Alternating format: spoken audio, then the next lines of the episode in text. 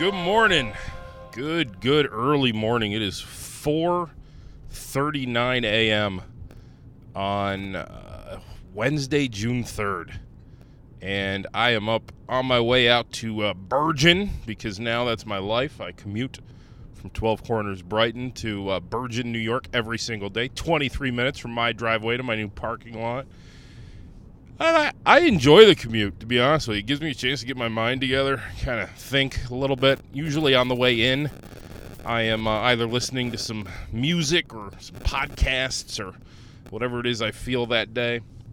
On the way back, it's a really good opportunity to return phone calls that I may have missed throughout the day. But uh, today I thought I had to spend my, my drive to Bergen doing a little emergency podcast because, uh, well, holy shit. Shit is burning to the ground. Um, it has been for a while. And yesterday, something happened, which obviously we're going to get to very shortly here.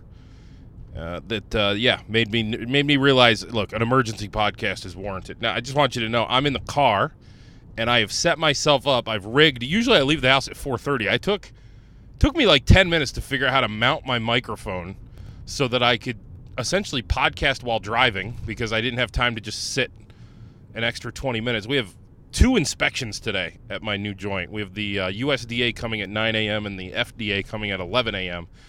for inspections, and without those things, we can't run. So it's a very big day for us out there. But anyway, enough about this. This is not what you came here for. I, I'm sorry. What you came here for was, holy shit.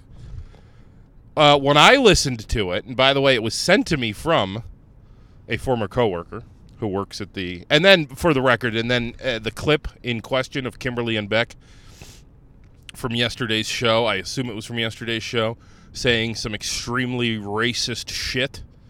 Uh, and the clip, if you if you haven't found it, go on social media. It's basically gone Rochester viral at this point, maybe even beyond Rochester. But uh, somebody sent it to me. Somebody from within those walls, by the way, sent that to me. And then uh, everyone started sending it to me.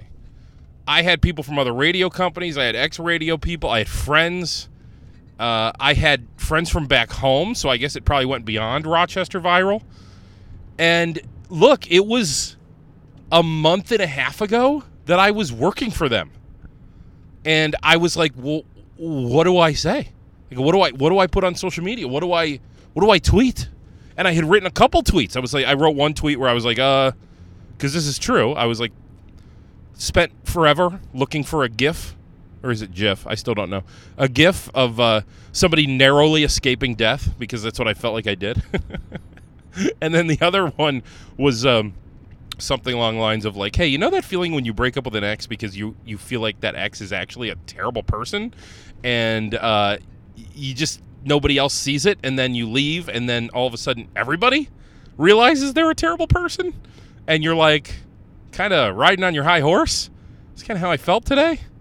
Uh, anyway, I, let me explain a little bit. I, I was actually working for Kimberly and Beck for a few months right before I left. It was against my will. Um, I didn't necessarily know much about Kimberly and Beck before I started working for them. I, I just uh, I knew what they were. Yeah, I knew they were kind of shock jocks. Because what they do is the current day shock jock, if you didn't know. In radio, shock jock is the term sort of invented uh, in the nineties by like Howard Stern and then later Opie and Anthony. And at the beginning, shock jock was just using like a lot of profanity on the air, you know, naked women, sex Olympics, you know, things like that. And then over time, things evolved. And shock jock modern day style is basically like hardcore political, very heavily one-sided, you know, opinions, po- political or social opinions that are very controversial. That's like modern-day shock jock. And so what Kimberly and Beck do is just that. They do shock jock. And, and you know, to a certain extent, I see what they do, and I go, oh, wow, they, you know, they've, if if anything, they've got their format figured out, right? They've got their listeners trained. They've got this whole thing figured out. You know, they wake up every day, they scour the news, they look for something to be outraged about. That was the thing about their shows. I always thought it was just the most simple show in the world. Just so simple, because the whole show is just, what are we outraged about today? That's the whole thing. Um, and so anyway, I ended up with them sort of against my will, which leans back into my story. This isn't about me, but it leans back into my story about, you know, why I eventually left that place and uh, moved on into my own little world. I wasn't very happy with what uh, I had been asked to do over the course of the past, I guess it was maybe nine months or so before I finally pulled the trigger and got out of there. Um, and this was sort of the final straw. They had made me Kimberly and Beck's uh, like part-time producer at first, and then when work from home started, they made me their full-time producer. Um, and quite frankly, uh, I I was staying, I was working from home for the most part just so I didn't have to be uh, around any of it. You know, I, I just, the work from home thing was there, and I, I'll be I'll be completely honest with you, I took advantage of it. Because I was like, well, I don't want to actually, I don't want to actually be part of this. I was like, I don't want to. I I uh, I knew I. And then at that point too, and again, this is getting too far into me, but I at that point I knew I was leaving, and so I was like, well, who do I care about pissing off? I don't care. What are they gonna do? Fire me? I'm quitting anyway. And I just had a countdown clock going to April thirtieth that whole time. Anyway, um, my experience with K and B was. Uh, Are, are they racist or aren't they racist? And people right now maybe screaming at their phone going, of course they're racist. Here's the honest-to-God truth, and, and I think if you stick with me, you'll hear... I think you'll hear where I'm not by any means letting them off the hook here. Because what I'm going to say first might make you think I'm going to let them off the hook, and don't worry, that's not what's happening. But I don't know if they're racist or not. But, Pauly, didn't you hear the clip? They're clearly racist. No, okay, they, they honestly very well may be. But I don't know if they're racist or not. They are, somebody used this term with me recently, and um, and it really it really sticks and resonates for a lot of media people who I who I know. Not everybody. Some people are good, but the term is emperor without clothes. I realized, I think, you know, that you're de- when you're in... What specifically radio, you're dealing with some weird hybrid of media and entertainment. It's a little bit of both things, and it attracts personalities who are fractured. I think it attracts a lot of um not and again not everybody. There are definitely exceptions to the rule that I'm putting out right now, but it attracts people who seek attention because they need to inflate their own self-worth, or they need to justify their own self-worth, or they have self-esteem, or they have confidence issues, and it fills a little void that maybe helps them uh, to uh, at least temporarily convince themselves that they aren't the thing that they fear they are the most. Uh, and I was like that for a very long time, by the way. It wasn't until I gained the confidence from my business and started to realize how much I loved small business and started to have success in small business that I was able to sort of heal myself, look around and go, oh, wow, this isn't for me anymore, as I was in radio. Um, so that's that's how I would describe them. They are like the emperor without clothes. I don't know if Kimberly and Beck have any idea what they're talking about on a daily basis. I I think that it's formulaic to them. I can give you a little insight as to how this probably went down, because I listened to the same clip you went down, you, you listened to, and knowing how they think a little bit, I can I can give you a little bit of insight uh, into probably how this came to be. And, and for the record, I have no idea for sure if I'm right. I, I don't, but I think probably, because what you heard was Kimberly and Beck, you know, making these awful racist statements, and then you heard... Uh, Pat McMahon, my boy Pat, who I am friends with. I love Pat. Pat's a great dude. But you hear Pat, you know, playing the other side of that, basically telling them, hey, you can't say that. You can't. That's awful. You can't say that. You can't say that. And a little bit of insight into how that show works is my guess, my assumption is that that was completely planned. I don't want to use the word scripted. People used to ask me all the time, are Kimberly and Beck scripted? They're a little bit scripted, not not entirely scripted. Scripted in the sense that, like, you know, they know what they're going to talk about. They know what angles they're going to take. They know when they're going to talk about it, and it's going to, you know, what they're going to talk about next. And, and um, but sort of at that point, though, beyond that, it's ad-libbed, you know. So there's a structure, but then they ad-lib within the structure.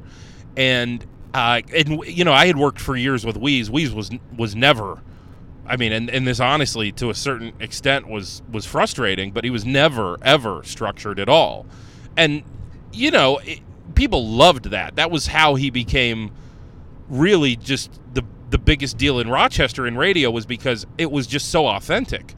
Was what he was doing on the air was uh, absolutely the exact same thing he would be doing if there wasn't a microphone in front of him. And with Kimberly and Beck, it, it wasn't the case, at least not in my experience. Now, I can't pretend to know them personally very well, but here's the thing. I don't know a lot of people who do know them personally very well. I don't know. But authentic is the word. It comes back to authentic. I don't know if you're dealing with authentic people with Kimberly and Beck. I remember when Kimberly first came to iHeart, Kimberly and Beck, I didn't know them at all. I had never even met them. Um, I just remember she kind of rolled in with an attitude of like, hey guys, the queen is here. And that was her attitude. And I remember, you know, a lot of people hated that. It, it really kind of got her off on the wrong foot.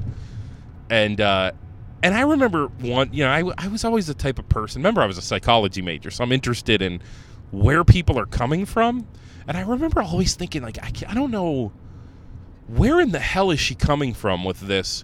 Hey guys, the queen has arrived. Bow down at my feet. That was always like her kind of, that was her attitude, and it, it didn't work. You know, it really made her a lot of enemies right off the bat. And I never understood how not just like shaking hands and asking people how they are and where they live. Do you have any kids? You know, questions like that. You know, those kind of things can can get you off on the right foot. And she was never really interested. It was like she had this clout that she never earned. And I remember thinking like, what the hell? And then I just got real interested in what's behind that. Is that a territory thing? And then in here, the impression I always got, to tell you the truth, was that it was an act. I always thought that, you know, because I was around Weeze for years, and Weeze, Weeze is, Weeze is like a legitimate star in this city. He's like a legitimate celebrity. And Kimberly hated Weeze. And Weeze hated Kimberly, too. And Weeze hated Kimberly because, you know, Kimberly didn't stand for anything. And Kimberly hated Weeze because Weeze was what Kimberly wished she was. He was a legitimate celebrity, excuse me, with, you know, with, with a ton of success in this industry. And uh, I, I just think that that is where it came from, was she came in and she went, I need to act like a big deal. And I always felt like it, that was what it was. It was a force. It was a, it was a front. It was, here's what I need to act like. I want to act like the type of person that I want to be. Fake it until you make it, maybe, I guess. And fake it till you make it, by the way, is not always wrong. Uh, I'm sort of faking it till I make it right now in the manufacturing of food industry. So I uh, am somehow the C E O of a business where I definitely know less than everybody around me. But anyway, uh, yeah, I'm learning. So that that I think is... is the troubling thing for me, is I don't I don't actually know if they're racist people. I really don't know. And again, I can hear you screaming and yelling and saying, hey, it's yeah, Pauly, it's clear that they are. Maybe they are. And I, I yeah, it's definitely, it's hard to listen to that clip and excuse me, I should get a drink or something. It's hard to listen to that clip and not hear racism. Of course, what they said was disgusting and racist, and I'm not defending them. And and believe me, and if you're thinking like, oh my God, is he about to say he hopes they don't get fired? No, fuck that. I do hope they get fired. Of course I do. They deserve to be fired. Are you kidding me? That was awful. If I did that, look, if I did that, I would have been the scapegoat in a fucking second. Uh, in a second, I would have been, you know, if I said some that some of that shit, oh man. In a second, I would have been the sacrificial lamb. But I'll tell you, there's two ways, in my experience, there's there's probably two ways to get somebody fired from a large corporation like, like this one. And one way is uh, money, advertisers pulling money, okay? Even in that case, though, local management will generally do everything they can still to save the talent. Because, again, remember, radio is dying, you guys. Radio is in a lot of trouble. And the only thing they have going for them is brands. They've got some big brands in that house. They've got Wham eleven eighty. They've got Brother Weeze. They've got Bob Lonsberry. They've got Kimberly and Beck. That's their competitive advantage. Other than that, they're on a dying medium in a dying industry that's under attack every single day and losing, losing, losing. But they've got these brands they can sell. They can sell the pub, the, the, the business owners of Rochester on the fact that the public has brand loyalty and that there is there are brands in place, like the ones I just named, and that those brands uh, still are able to reach the masses.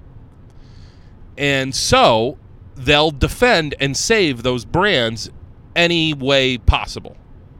And I think we've all seen with some of those names that I just spit out, and quite frankly, pretty much all the names I just spit out, I can think of a couple examples from my ten years working there where I think we all woke up to uh, something where I was going, oh shit, I don't know if so-and-so is going to make it through this one. And I'm not going to get into any of those because those are all long stories in and of themselves, but this was another example. You know, I woke up this morning and I... Uh, I spent a good fifteen minutes scrolling through social media going, holy shit. Um, I don't know if they're going to make it through this one. And God damn it, they should not. But there's two ways. I tell you, there's really two ways in my experience to get somebody actually let go from a big corporation, especially somebody who's got a big brand. The first way is the money that I was starting to tell you about. Pulling money, advertisers saying they no longer want to advertise. And... um Even in that case, local management will probably pull out all the stops to try and save it. Whether it's, you know, a couple things they might try. One is they would have them obviously go on the air and give an apology. Um, they would force them to have some guests on with the opposite view and basically give them all the time they want to tell Kimberly and Beck why they're stupid and wrong and, you know, hope that that gains them goodwill.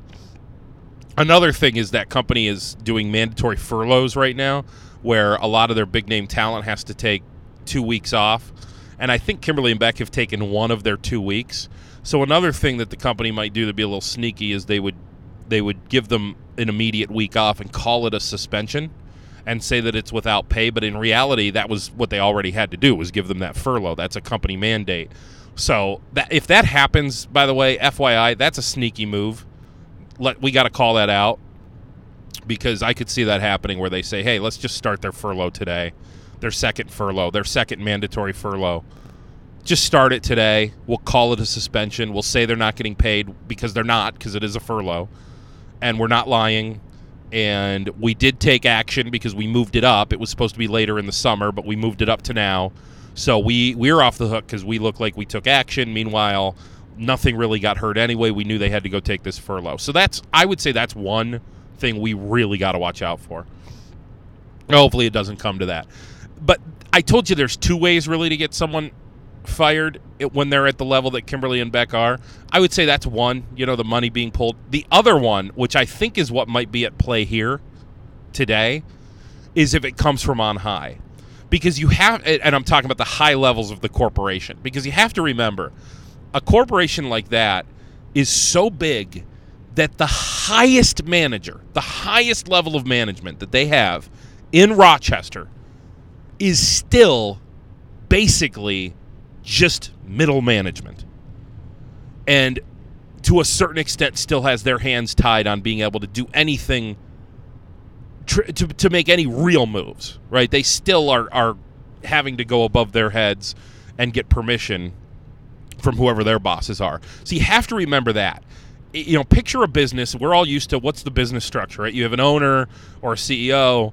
They're surrounded usually by a level of management, and then you've got your employees. Okay, well, with with a company like this one, there are so many levels of management that I've never even met like the first and second tier of a company I worked for for fifteen years. You know, the highest level I met was like the third tier of management, and they would come around once or twice a year.